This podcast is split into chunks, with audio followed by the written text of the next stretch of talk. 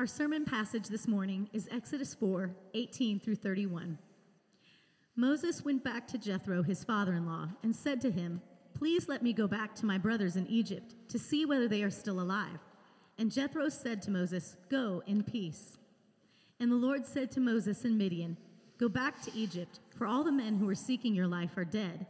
So Moses took his wife and his sons and had them ride on a donkey and went back to the land of Egypt. And Moses took the staff of God in his hand. And the Lord said to Moses, When you go back to Egypt, see that, they, see that you do before Pharaoh all the miracles that I have put in your power. But I will harden his heart, so that he will not let the people go. Then you shall say to Pharaoh, Thus says the Lord, Israel is my firstborn son. And I say to you, Let my son go, that he may serve me. If you refuse to let him go, behold, I will kill your firstborn son. At a lodging place on the way, the Lord met him and sought to put him to death. Then Zipporah took a flint and cut off her son's foreskin and touched Moses' feet with it and said, Surely you are a bridegroom of blood to me. So he let him alone. It was then that she said, A bridegroom of blood because of the circumcision. The Lord said to Aaron, Go into the wilderness to meet Moses. So he went and met him at the mountain of God and kissed him. And Moses told Aaron all the words of the Lord with which he had sent him to speak, and all the signs that he had commanded him to do. Then Moses and Aaron went and gathered together all the elders of the people of Israel. Aaron spoke all the words that the Lord had spoken to Moses and did the signs in the sight of the people, and the people believed. And when they heard that the Lord had visited the people of Israel and that he had seen their affliction, they bowed their heads and worshiped. Let's pray. Heavenly Father, Lord, we just want to first and foremost thank you so much for being a present God. I want to thank you for the fact that you're a God that desires to be known, that you desire for us to know you and know you well, and that you are a God that reveals yourself through your word so that we can know you, so that we can understand you. Lord, I just ask that your spirit would be with us today. And Lord, that as we dig into your word, as we begin to study the, the text that you've given us, Lord, I just pray that you would help us understand what you're communicating, that you would help us understand you. And Lord, that we would understand grace and mercy and sovereignty and justice. We would understand all of these things that, that are in this text well because of this, Lord. Lord, we love you and praise you. Amen. Well, hello, everyone. How are we doing? I'm assuming you're all smiling. My name is LJ. I am one of the pastors here at Redeemer Church. Um, I am absolutely honored to have the opportunity to speak with you guys today. This is actually the second time that I have uh, been given the privilege of being able to teach uh, to the entire congregation. Um, about four weeks ago, Jamie asked me if I would be willing to fill in on a Sunday while he was on vacation. And um, considering Jamie's style of preaching, there's really nowhere to know where he's going to be in four weeks. Um, we could have been in one chapter for the entirety of that time. Uh, and now we have, we have gotten here, and it is my turn to preach, and uh, the text before us is what I get to teach on. And I'm, I'm not going to lie, the first time that I read it, um, I read it thinking, oh, this is maybe my least, uh, it, the least excited I've ever been about preaching. Um, so I, I am going to go ahead and acknowledge the text that we're preaching is one of the more complicated texts in Scripture that I've ever handled. Uh, and I cannot promise you that, that, by the end of this, you're going to understand everything that this text says. Uh, there are going to be certain questions that may come up. You may leave with greater questions than you came in with. And, and I apologize in advance, and I trust that the Spirit will work those out in you. Uh, one thing that I can promise you is this uh, before I ever accept an invitation to preach from Jamie again, I'm going to make sure I know exactly what the text is. Uh, so, that being said, let's go ahead and dive in. Uh, we are in Exodus 4, uh, verses 18 through 31. And, be- and before we start going through each section of this text, I, I want to kind of go back and do a quick reminder of the style, the type of text that we're actually dealing with.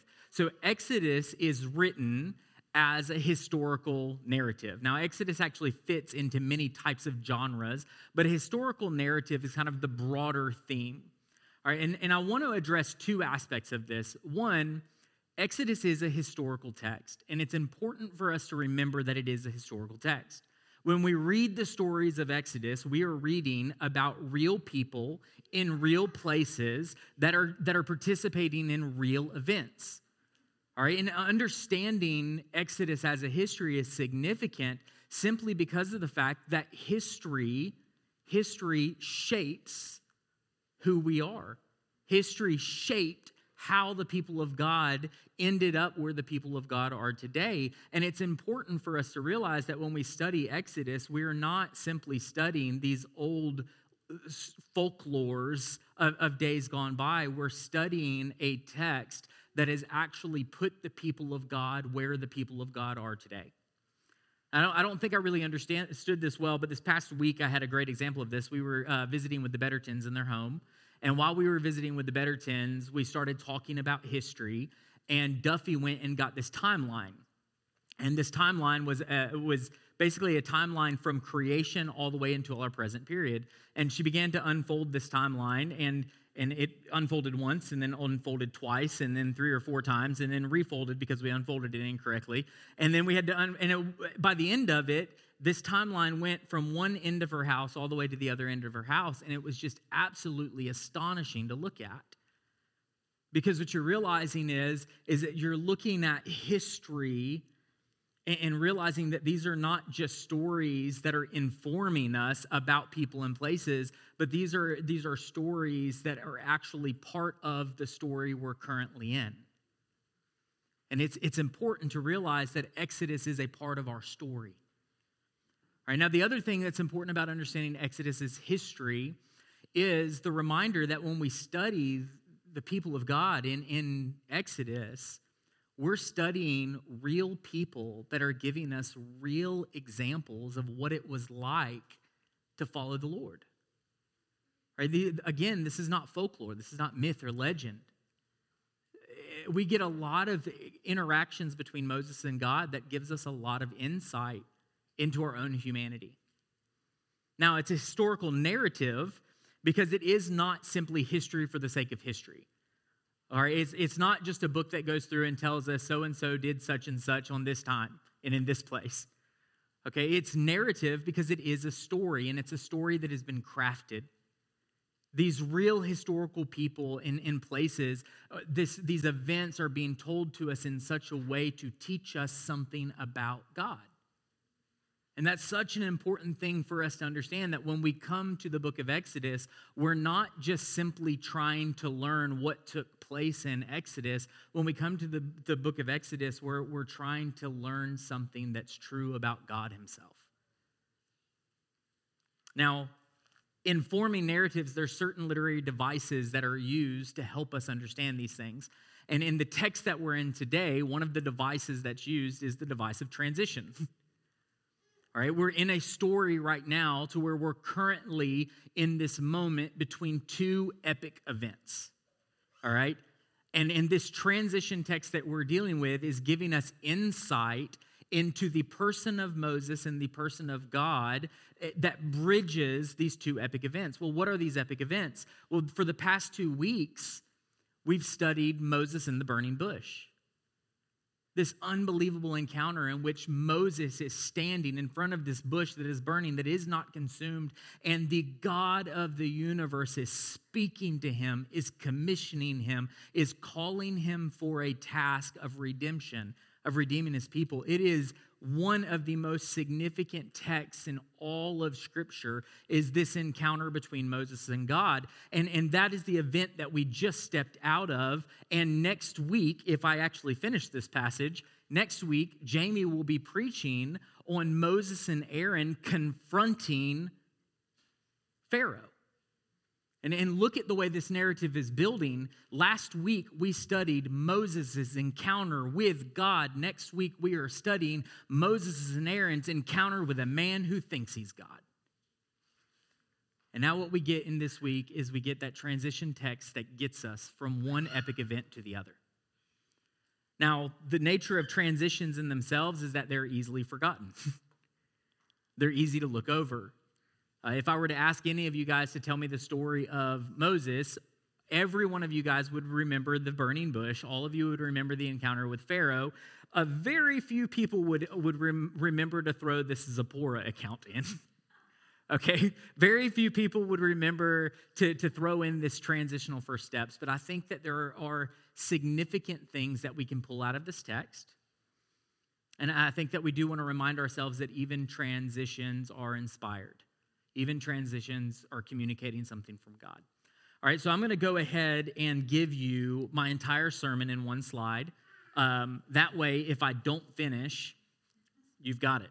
All right, so uh, the, the main points that I want to deal with today as we're studying through this text is we're going to talk about two main themes that this narrative is communicating. One is the theme of obedience from Moses, and the other is the theme of the faithfulness of God. All right, and this is so, so crucial because I do think that the historical nature of this text gives us some really impressive insight into what it looks like for a man to be obedient. So here's the things that we're going to deal with. Number one, obedience requires trusting God in all aspects of our life. Number two, obedience requires trusting God with our fears. Ben preached on this last week, and we're not going to rehash the entire sermon, but we're going to talk about it a little bit more. Uh, number three, obedience in one area does not permit disobedience in another. Number four, obedience assumes we are trusting God with the results of our actions. All right, so let's go ahead and dig in. Point one uh, obedience requires trusting God in all aspects of our lives. If you'll uh, follow with me in the text in chapter 4, verses 18 through 20, Moses went back to Jethro, his father in law, and said to him, Please let me go back to my brothers in Egypt to see where they are still alive. And Jethro said to Moses, Go in peace. And the Lord said to Moses and Midian, Go back to Egypt, for all the men who are seeking your life are dead. So Moses took his wife, his sons, and he had them ride on a donkey, and he went back to the land of Egypt. And Moses took the staff of God in his hand. All right, so this was a really interesting thing to me. This burning bush account was so dramatic. Okay, Moses is standing from front of the burning bush. Moses has just been given this task of going back and confronting, uh, confronting Pharaoh. Over and over again, Moses is demonstrating his inability, his weakness, his fear, and God is just letting him have it. Just letting him have it. Where you're weak, I'll be strong. Don't be afraid. I'm the one that's going to confront. Uh, you, you, submit to my sovereignty. Do not respond out of fear. God is just, I mean, just prepping Moses. He's establishing Moses. If you like movies, and I love movies, this is like your training uh, is your training montage. I watched Karate Kid this past week with my with my kids. I love it. Like this is those scenes where like wax on, wax off, and all of a sudden you realize like, oh, he's teaching them karate. Like what's going on? And then you get all of these scenes where you know painting actually is is defending, and he's learning how to punch, he's learning how to kick, and he learns the the crane kick, which apparently is undefendable. Like it's just amazing. You have this epic buildup of the person of Daniel-san. And then after this moment, you're like, all right, let's get him to Cobra Kai. Let's get him fighting. All right. You're just so excited about this moment that sometimes you realize that sometimes those big moments don't simply transition from one epic moment to another. When Moses has this confrontation with God in which God is commissioning him and sending him, there becomes a moment where it dawns on Moses that if I obey, my obedience has ramifications for my father in law. My obedience has ramifications for my son and my wife.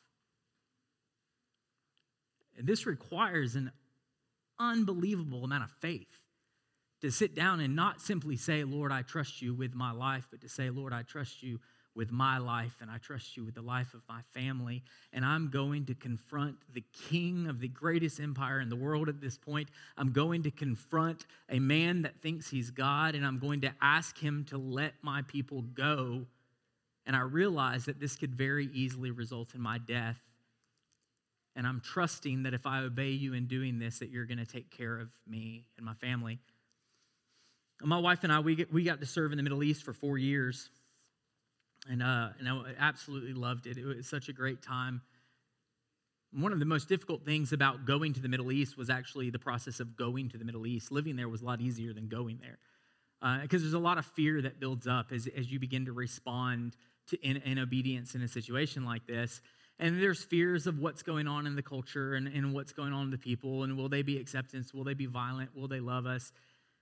But honestly, in, in, responding to all these things, Amy and I had spent a lot of time praying, and it became abundantly clear that the Lord was calling us to do this.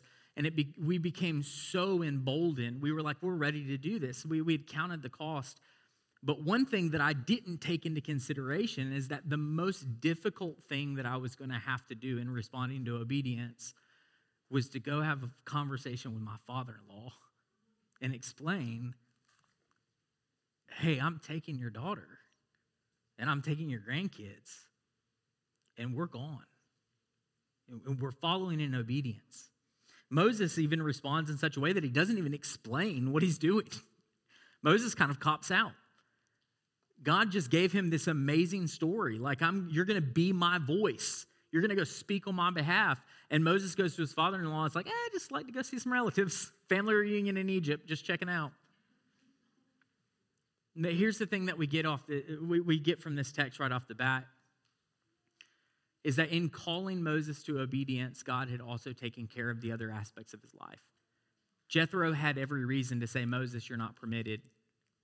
Moses, you can't take my family. Moses, you can't leave. In that culture, Moses would have been obliged to stay. But what we see instead is God had already prepared the heart of, of Jethro, and Jethro, rather than withholding Moses, blesses him and sends him on his way.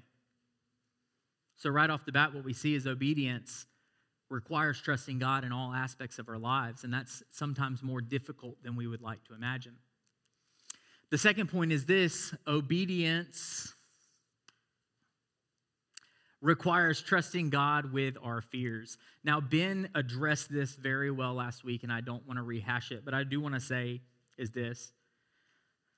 In the burning bush scene, Moses brings up a lot of issues that he, he's struggling with, and God can, deals with them. Each issue that Moses brings forward, God has an answer and a solution to those issues until finally we get to the point to where Moses is broken down. He is down to the point to where all that is left is for obedience. And in that first verse that we read, right after the burning bush scene, Moses takes that step in obedience. He goes to his father in law and he asks for permission and he loads up his family and he begins to take them to Egypt. But one thing that we see in this text that I think is important to remember is following obedience doesn't mean that fear isn't going to creep back in from time to time.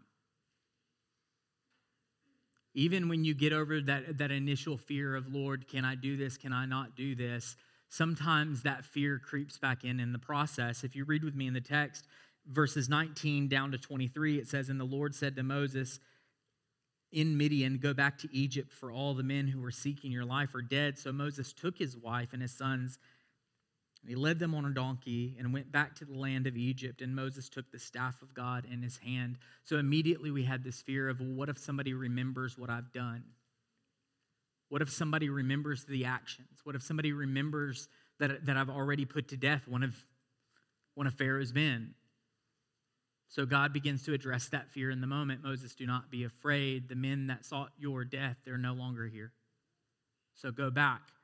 But then, as he's making that trip, he's humbly sitting there with nothing but a shepherd's rod, a wife, his kids, and a donkey. And he's going back and realizing, I'm going to confront the most powerful man in the world.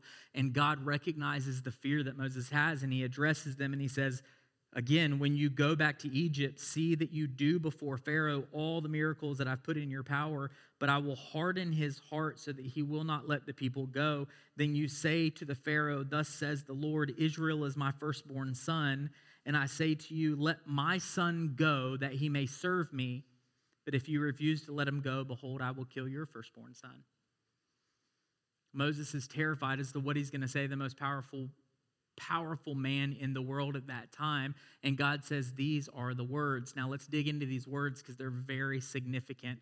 Who was Pharaoh? Well, Pharaoh was the king of Egypt. He was the most powerful man in all the land. Not only was he the king of Egypt, but for the Egyptians, he was the representation of God on earth. He was the sun god of Re, meaning he saw himself as God and the son of the gods.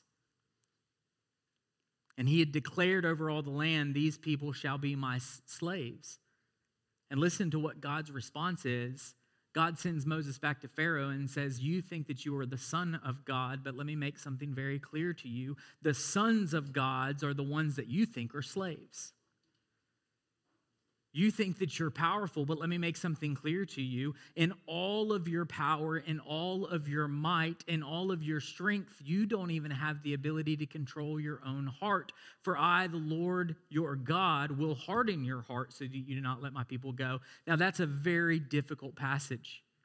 And thankfully, that, that theme of hardening the heart uh, uh of Pharaoh is going to come up all throughout the text. And Jamie is going to deal with it in a lot more detail. And, and we're going to see examples throughout Scripture in which Pharaoh hardens his own heart towards God, and then other examples in which God hardens Pharaoh's heart. But I think it's very important that when we deal with this text, we have to address a couple of things.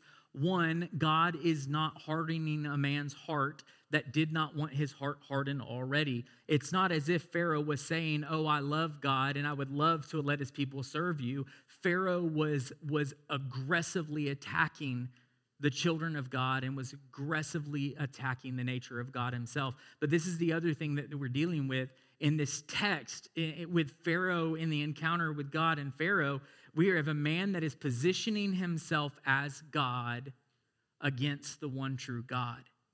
And it's so important for us to realize that in that moment that God is demonstrating that this man who claims to be God has no authority, has no power, cannot even control, control his own heart. In Proverbs 21, it says this that the hearts of kings are like streams of water, that God moves them and directs them as he wills. And he demonstrates this clearly with Pharaoh. And this moment is so important for us. It's so important for us to realize that there is no God above God, that there is no other being out there that can claim the authority of God. It's so important that when he finally leads Israel out of Egypt through the wilderness and to the mountain, and he has Moses on the mountain, he stands before Moses, and in giving the law, the very first thing that he says is, I am the Lord your God who saved you out of Egypt. You shall have no other God before me. This is not God that is sitting up there that is just starving for attention. Please worship me and me alone. This is a God that is declaring there is no other God. There is no other God. And the one that used to claim to be God over you, I control his heart like a stream of water. I am the Lord your God. Worship me and worship me alone. So when God goes before Moses and he calls him, and that fear begins to creep in, and Moses is saying, What do I have to say? God is just reminding him, You have nothing to say. I have it. I've got it. The next text is this obedience requires. There he goes. Obedience one area does not prevent disobedience in another. Verse 24 says, At a lodging place on the way, the Lord met him and sought to put him to death. Then Zipporah took a flint and cut off her son's foreskin and touched Moses' feet with it and said, Surely you are a bridegroom of blood to me. So he let him alone, and it was then uh, that she said, A bridegroom of blood because of the circumcision. Now, let's go ahead and acknowledge I have no idea what this means. okay, and if you do know, uh, I would love to invite you to come up and teach this section. Uh, I mean, I've read probably a dozen commentaries, and all of the commentaries start off with this statement Nobody is absolutely certain what's going on in this. It's a confusing text, and there's a reason why it's confusing. Uh, one is because they use a lot of pronouns, but they never explain who the pronouns are directed towards. So if you read it, it's kind of interesting. And, in, uh, and at a lodging place on the way, the Lord met him and sought to put him to death. Well, we don't know which him we're talking about. It could be Moses, it could be one of Moses' sons. Uh, there are some commentaries that actually argue that it may have been Pharaoh. I'm not going to really make an argument for any of them. Um, but then it goes on and says, well, whatever took place, this is what we do know is that Moses is on his journey, he's on the road, and whatever has taken place has brought that transition to Egypt to a halt. Moses was on the way, but whatever is happening, he cannot proceed until this issue is resolved. And it's a significant issue, so much so that it says, from the perspective of Moses, it felt like the Lord was seeking his death, whoever the he is. And here's the other weird thing is that the, the focus of the story shifts. So far, we've been talking about Moses and God, but now all of a sudden, the focus of the story is Zipporah.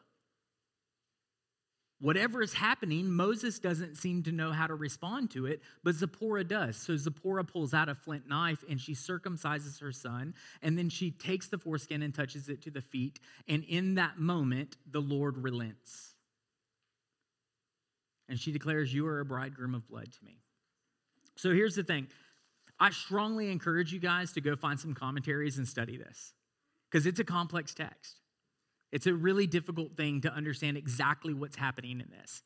It's one of those texts that whenever I read it, I'm like, Lord, I don't know why you would put this in here. It seems to make it worse. It seems to make the situation worse. But here is what we do know the resolution to this problem was circumcision.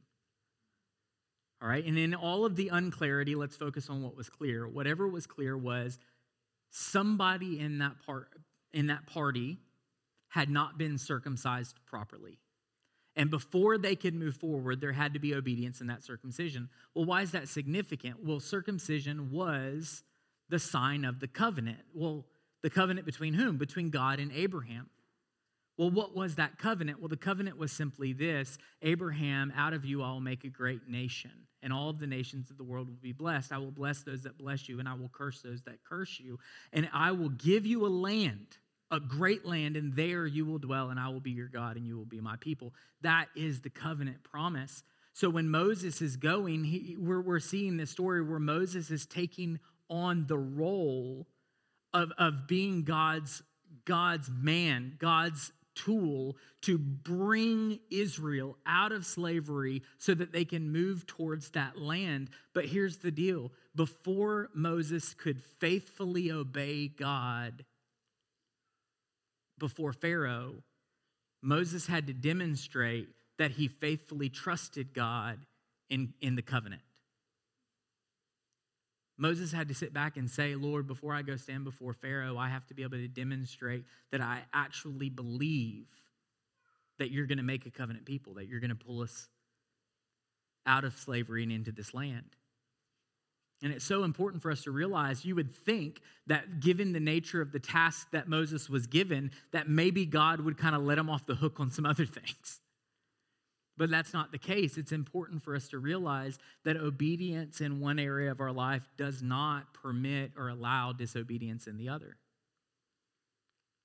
And then the final point that I want to make today, well, maybe the almost final point, is obedience assumes we are trusting God with the results. And the truth be told is Moses was going to confront Pharaoh, and Moses was not going to get the results that a normal person would have wanted. In an ideal situation, Moses would have gone before Pharaoh and said, Hey, God sent me. It'd be great if you let the people go so that we could go worship. And Pharaoh would say, Oh, that's a great idea. Go ahead and go. Like that's the way that I would personally have wanted that situation to go. But instead, God says, Moses, go confront Pharaoh, tell him that he, you want the people to be free to go worship their God, but understand this it's going to get ugly. it's going to get really nasty, and he's not going to let them go. So, right off the bat, what we're beginning to realize is Moses, you're going to have to obey, but you have to trust that the results are left in God's hands. So, this last of the passage I love so much. It says, Then the Lord said to Aaron, Go into the wilderness to meet Moses. So he went and he met him at the mountain of God and he kissed him. And Moses told Aaron all the words that the Lord had sent him to speak and all of the signs that he had commanded to do. Then Moses and Aaron went and they gathered up all the elders of the people Israel. And Aaron spoke all the words that the Lord had spoken to Moses. And he did the signs in the sight of the people. And the people believed. And when they had heard that the Lord had visited the people of Israel and that he had seen their affliction, they bowed their heads and they worshiped God. The results were left up to God. I love this. In the burning bush, Moses stands before him, and God says, Go and speak. And Moses says, I can't speak. And he says, Fine, I'll give you Aaron. Says, We'll, we'll go and tell the people. Well, how will they know? Well, I, tell them I am sent you. They'll know. Moses, over and over again, is so scared about how this interaction is going to go. And finally, when he acts in obedience, look at the way that the Lord had already set this in motion. As he comes in to the wilderness, who's there to meet him? Well, Aaron, right off the bat, God had already sent Aaron. He had prepared Aaron for the task. So Moses shares all of this story with Aaron, which honestly, if you had shared that story with me, my initial response would not have been like, oh, that's a great idea, Moses. Let's go confront the king of Egypt. But Aaron says, Oh, that is clearly what God has prepared me for. So let's go do this together. Then they gather all of Israel's people together, the elders, and they present their case. And in the same way that God spoke to Moses and Moses spoke to Aaron, now Aaron is before the elders of Israel and he is pleading God's case before the elders of Israel. And they hear it and they say, Yes, God heard us, and they worshiped the Lord and this is so important for us to realize is that all of the fears that Moses had in obeying the Lord they were not unreasonable fears. These are fears that I personally would have experienced but what we have to realize is that oftentimes in obedience we cannot assume that we have control over the results. We have to trust what the Lord is doing. We have to trust what the Lord is doing. And this is going to bring me to my transitional point is this, and it's not on the board, but it's simply this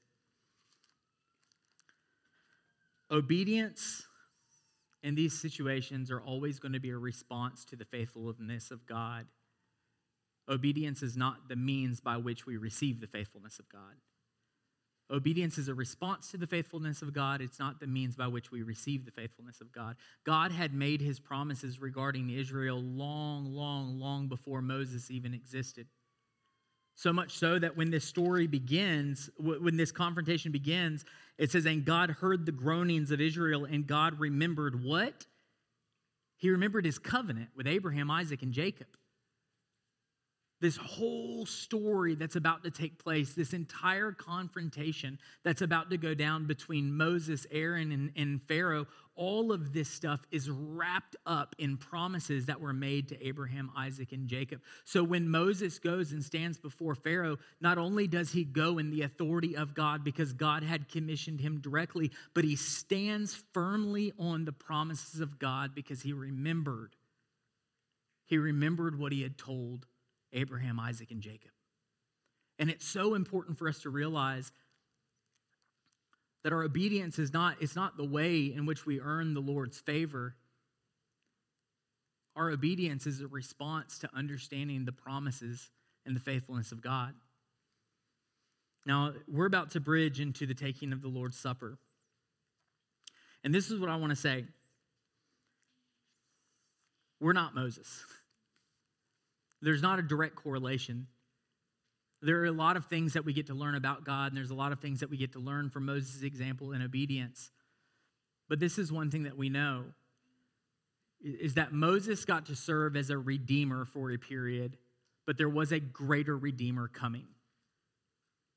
Moses, Moses got to stand on the promises of God and then he got to be a part of establishing a new covenant, a new law with his people, the formation of Israel. But here's the thing is that even he was found faulty, and we point us further to a need for a greater redeemer and a greater salvation. And, and where we are right now is we realize that when Jesus came, Jesus came as the greater Moses where Moses got to redeem his people from slavery, he was not able to redeem them from sin itself. Jesus came, and not only does he ransom us, not only does he redeem us out of slavery, but he frees us from the grips of sin and death themselves. And when we respond in love and obedience to the Father, we do not do that in order to earn his favor. We respond in obedience and love to the Father simply because we firmly believe the promises he's made in Christ.